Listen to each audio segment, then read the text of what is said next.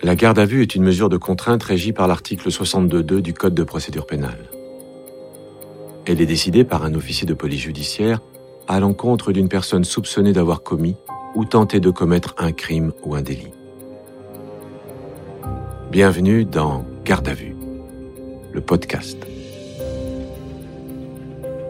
Le 28 juillet 2008, dans l'Ain, Valentin, un petit garçon de 10 ans, est retrouvé poignardé de 44 coups de couteau. On retrouve un sang étranger mêlé à celui du petit garçon. Ce sang est également identifié dans la salle paroissiale du village d'à côté, dans laquelle Noëlla Ego et Stéphane Moitoiré ont été hébergés. Ils sont arrêtés. La garde à vue de Noëlla Ego, commencée à minuit le 3 août 2008, se poursuit. Vous écoutez le troisième épisode de l'affaire du petit Valentin.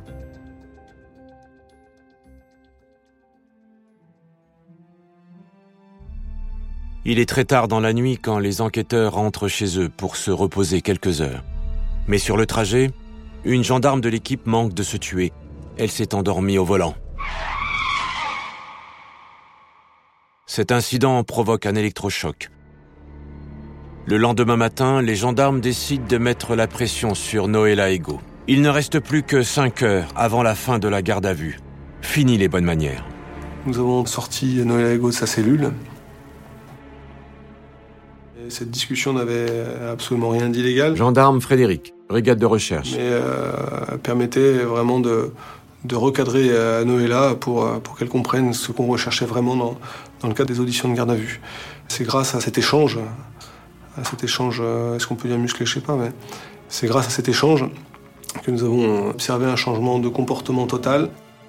Noëlla a craqué subitement, s'est mise à pleurer, s'est recroquevillée sur elle-même et a commencé à nous narrer euh, le déroulement des faits tel qu'elle le connaissait. La première réaction que nous avons, c'est de vite nous mettre derrière le clavier pour recueillir vraiment euh, toutes ces réactions avant qu'elle ne change d'avis. nous voulions à tout prix noter tout ce qu'elle venait de nous révéler hors audition. Avez-vous quelque chose à modifier ou à apporter à vos déclarations? Oui, j'ai des précisions à apporter à mes déclarations. Le lundi 28 juillet après-midi, on était à Léman sur la place. Un 4x4 de la gendarmerie est arrivé et ils nous ont demandé nos papiers. Pendant dix minutes, on attendait. Les gendarmes ont dit à Stéphane qu'il était recherché dans toute la France pour vol et qu'il fallait qu'il dégage de France. Stéphane était vachement en colère. Il a dit qu'il voulait provoquer un retour en arrière, ce qui implique de provoquer un incident. C'est quoi un incident? Ça implique forcément la mort de quelqu'un. je lui ai dit euh, de me tuer, euh, qu'il me casse le cou euh, pendant la nuit. Mais il m'a répondu qu'il voulait pas ça. Il était perturbé et en colère. Il, il criait qu'il voulait un retour en arrière, alors je me suis énervée et je lui ai dit bah tant pis, il y aura un retour en arrière et, on en finira avec cette mission. Le facteur déclenchant, c'est ce contrôle de gendarmerie qui les a énervés. Euh, ils ont dit on peut plus continuer notre mission divine, ça c'est leur mode de fonctionnement. Capitaine Georges, section de recherche. Et euh, d'un commun accord, tous les deux en sont venus à dire pour arrêter cette mission, il faut faire un retour en arrière. Noëlla Ego va expliquer que le concept du retour en arrière. Roxana Nasserzadeh, avocate de Noël Aïgou. Qu'elle a inventé euh, est un concept pour permettre au monde de repartir à zéro. Quand rien ne va plus, il y a ce qu'elle appelle un incident. Et une fois que l'incident s'est produit, euh, les compteurs vont être mis à zéro et on repart sur des bonnes bases. Vous a-t-il dit qu'il allait tuer quelqu'un? Non, mais je sais que ça se passe comme ça pour un retour en arrière. D'où ça vient les retours en arrière? C'est mon esprit qui les a créés. Ça arrive souvent et il y a dix ans, il y a déjà eu un retour en arrière. On peut s'interroger de savoir si un couple comme ça a pu, dans, le passé, commettre d'autres faits du même type. On a déjà fait un incident il y a une dizaine d'années. Paul Bensussan, psychiatre, expert national. Est-ce qu'on est là en présence d'une fabulation et d'une invention délirante, comme elle en est capable, ou est-ce qu'elle nous livre un, meurtre non élucidé euh, qui pourrait être expliqué dix années après? On, ne le sait toujours pas euh, euh, à ce jour. Avez-vous cherché à retenir Stéphane lorsqu'il part pour faire un retour en arrière? Je ne m'y suis pas opposée. Je savais que s'il allait au bout de ses pensées, ça, ça finirait par la mort de quelqu'un. Mais si je, si j'avais essayé de le retenir, il aurait été violent avec moi. Et ensuite? J'ai mangé, puis je me suis couchée, j'étais fatiguée. Une heure après, je, je dormais. Stéphane est rentré en me disant qu'il avait tué un petit garçon. Je l'ai disputé euh, en disant qu'il avait exagéré. Dans le cadre de mes missions divines, Stéphane sait très bien que j'interviens beaucoup pour les enfants. J'ai eu le sentiment qu'il était jaloux de mon sentiment pour les enfants. On voit bien que pour elle, c'est une pécadille ce qu'il a fait. Paul Bensussan. D'ailleurs, elle l'a disputé. Vous voyez le, la terminologie qu'elle emploie. Je le dispute, il fait ça pour m'embêter. Parce qu'il sait l'amour que j'ai pour les enfants.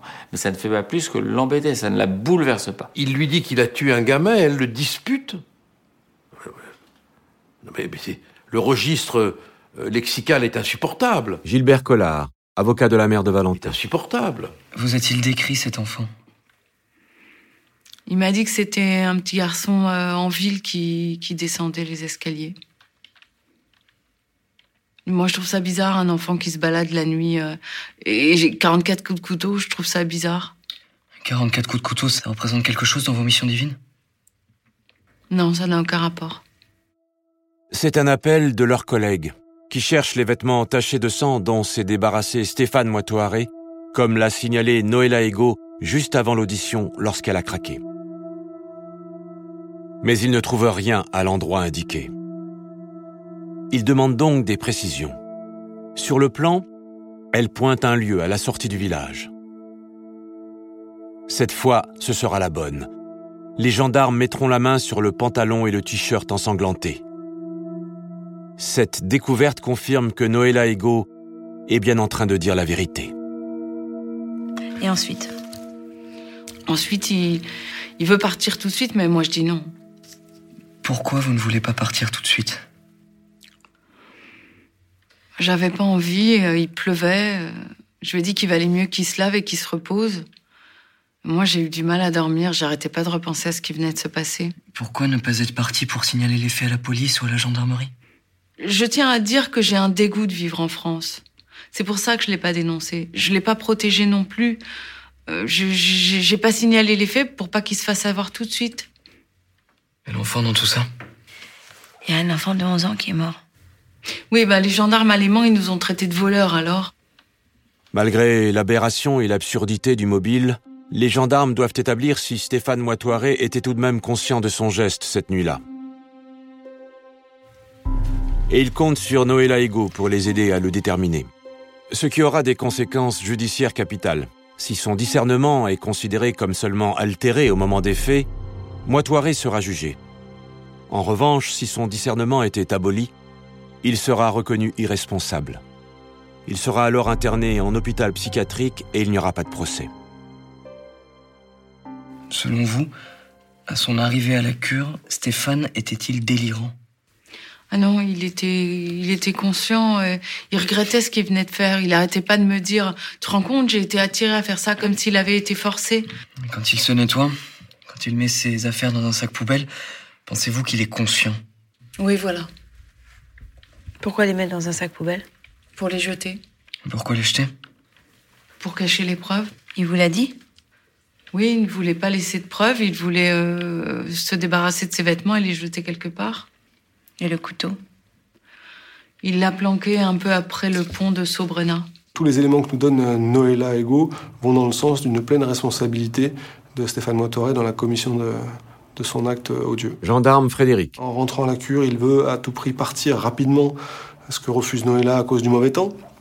Il dissimule ensuite euh, ses vêtements dans un sac euh, poubelle pour euh, les, les jeter à la sortie de la commune de Saint-Sorlin.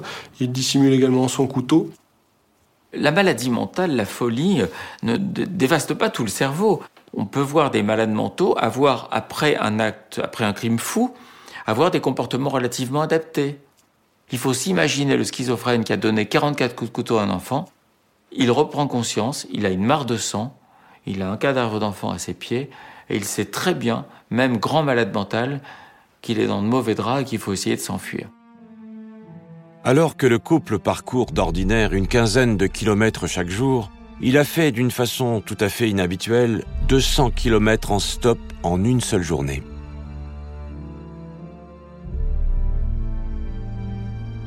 Vous avez été interpellé en Ardèche. Pourquoi être allé si loin? On voulait traverser la France pour aller à Lourdes. Ça avait un lien avec la mort du petit garçon? Pas forcément. Vous avez continué votre mission comme si de rien n'était. On était obligé de poursuivre la mission, on peut pas s'arrêter en cours de route. Vous n'étiez pas perturbé par la situation? Pas plus que ça, j'essaie de cacher mes sentiments. Vous n'avez pas cherché à le quitter à cause de la mort de l'enfant? Non, je, je voulais le quitter avant. La mort de l'enfant n'a pas été un détail supplémentaire pour le quitter. La fin de la garde à vue est proche. Il ne reste plus que deux heures. Les gendarmes choisissent de récapituler toutes les charges contre Noël Higo. Reconnaissez-vous ne pas vous être opposé au départ de Stéphane le lundi soir, alors qu'il vous dit qu'il voulait provoquer un retour en arrière, ce qui signifie pour vous la mort de quelqu'un? Je reconnais ne pas m'y être opposé. Reconnaissez-vous avoir volontairement omis de signaler les faits aux autorités judiciaires? Volontairement, je sais pas. J'avais pas envie. Ce que nous cherchions depuis le début de la garde à vue arrivait enfin. Gendarme Frédéric. À quelques heures de la fin de la garde à vue, nous avions réussi à, à faire craquer Noëlla et à, à recueillir tous les éléments que nous recherchions. La tentative des gendarmes, en voyant la garde à vue proche de son terme, de bousculer la garde à vue pour effondrer ses défenses, a fonctionné. Donc c'est- rude, mais, mais ça a fonctionné. Donc ça a été une bonne idée, ça aurait pu être une mauvaise idée, mais ça, ça a marché. Ce qu'on peut dire par contre, c'est que ça ne marche que très peu de temps. C'est une sensation très très particulière, puisqu'on peut pas dire qu'on est heureux, c'est, on parle d'un crime euh, odieux. C'est un moment euh, très particulier à vivre, intense, intense en émotion. La garde à vue a été bien menée par des gendarmes euh, qui, euh, en plus, n'avaient pas forcément une grande expérience, Gilbert Collard. mais qui peut-être, parce que très jeunes, ont, sans le vouloir, fait preuve d'une apparente neutralité. Je dirais que le manque d'expérience est venu là comme un atout. Les gendarmes sont presque au bout de leur peine. Ils disposent d'une dernière heure pour demander à Noëlla Ego de s'expliquer sur des détails de leur mode de vie. Il nous restait une septième audition à recueillir euh, dans le temps de la garde à vue. Gendarme Frédéric. Noëlla Ego a repris euh, toute sa personnalité, toute sa folie. Elle est repartie à nous expliquer que c'est elle qui a créé Star Wars, c'est elle qui a joué dans euh, Le Seigneur des Anneaux. et dans cette septième et dernière audition, Noëlla Ego reprend sa signature, Sa Majesté Noëlla Ego. À l'issue de la garde à vue, les deux marginaux sont emmenés pour être présentés au procureur de la République de Bourg-en-Bresse. Une instruction judiciaire est ouverte pour assassinat et acte de barbarie avec circonstances aggravantes en raison de l'âge de la victime contre Stéphane Moitoiré et pour destruction de preuves et non dénonciation de crime contre Noëlla Higo. Plus tard, elle sera poursuivie pour complicité d'assassinat. Savait-elle ce que son compagnon allait commettre en quittant la salle paroissiale? A-t-elle même été l'instigatrice de ce meurtre? Comme souvent, les avis sont partagés. La part de responsabilité qui pourrait lui être attribuée, c'est la part d'une instigatrice telle les gourous par rapport au, au phénomène sectaire, aux sectes. C'est-à-dire qu'un gourou arrive à convaincre les disciples de faire quelque chose.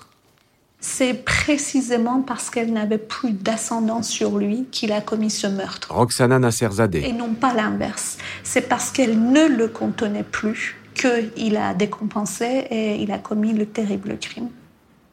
On peut supposer qu'elle sait Moitoiré capable de tout.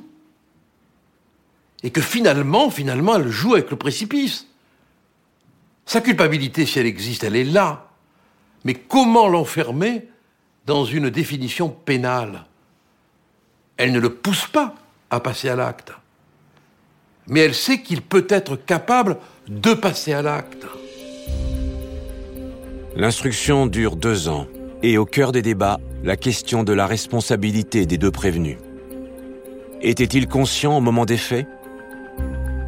Dix experts psychiatres se succèdent sans apporter de réponse unanime. À mes yeux, le meurtre de Stéphane Moitoiré était expliqué par sa pathologie, entièrement expliqué par sa pathologie. Au contraire, le comportement de fuite de Noëlla ne s'explique pas par sa seule pathologie. L'adaptation à la réalité lui permettait de comprendre qu'il valait mieux se rendre. Voilà pourquoi nous sommes tombés d'accord finalement pour la reconnaître partiellement responsable de ses actes, malgré sa folie. Pour autant, est-elle complice? C'est dans ce climat que s'ouvre devant la cour d'assises de l'Ain en décembre 2011 le procès du couple. Moitoiré est méconnaissable, il a gonflé en prison et il s'exprime à peine. Noëlla Ego, elle, est intarissable. À l'issue de l'audience, Moitoiré est condamné à la réclusion criminelle à perpétuité assortie d'une peine de 22 ans de sûreté. Noëlla Ego, elle, écope de 18 ans pour complicité d'assassinat. Mais le couple fait appel. Nouveau procès, nouvelle ambiance. Cette fois, Moitoiré est prolixe et Noëlla Ego presque muette. Son avocate convainc les jurés que c'est elle qui était sous l'emprise de Moitoiré. Lui voit sa peine ramenée à 30 ans. Quant à Noëlla, elle est acquittée pour la complicité d'assassinat. Elle a éclaté en sanglots. Elle a éclaté en sanglots et elle ne réalisait pas qu'enfin on reconnaissait son innocence. Concrètement, elle va sortir bientôt? Concrètement, elle est libre.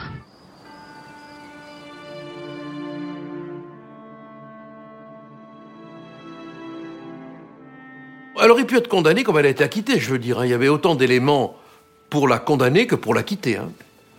Mais elle a quand même bien chargé Moitoiré en appel. hein. Ce qui lui a bien rendu service aussi, faut le dire. Pourquoi lui? Pourquoi ce jour-là? Pourquoi à cette heure-là? Personne ne peut y répondre. hein. Personne. Le crime reste un mystère.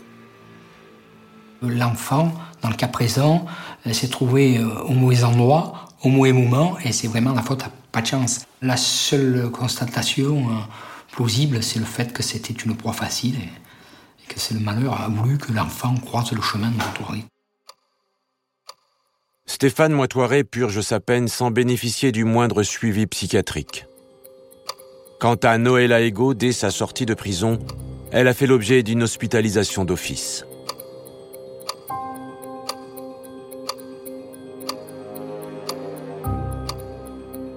Vous venez d'écouter le dernier épisode de l'affaire du petit Valentin.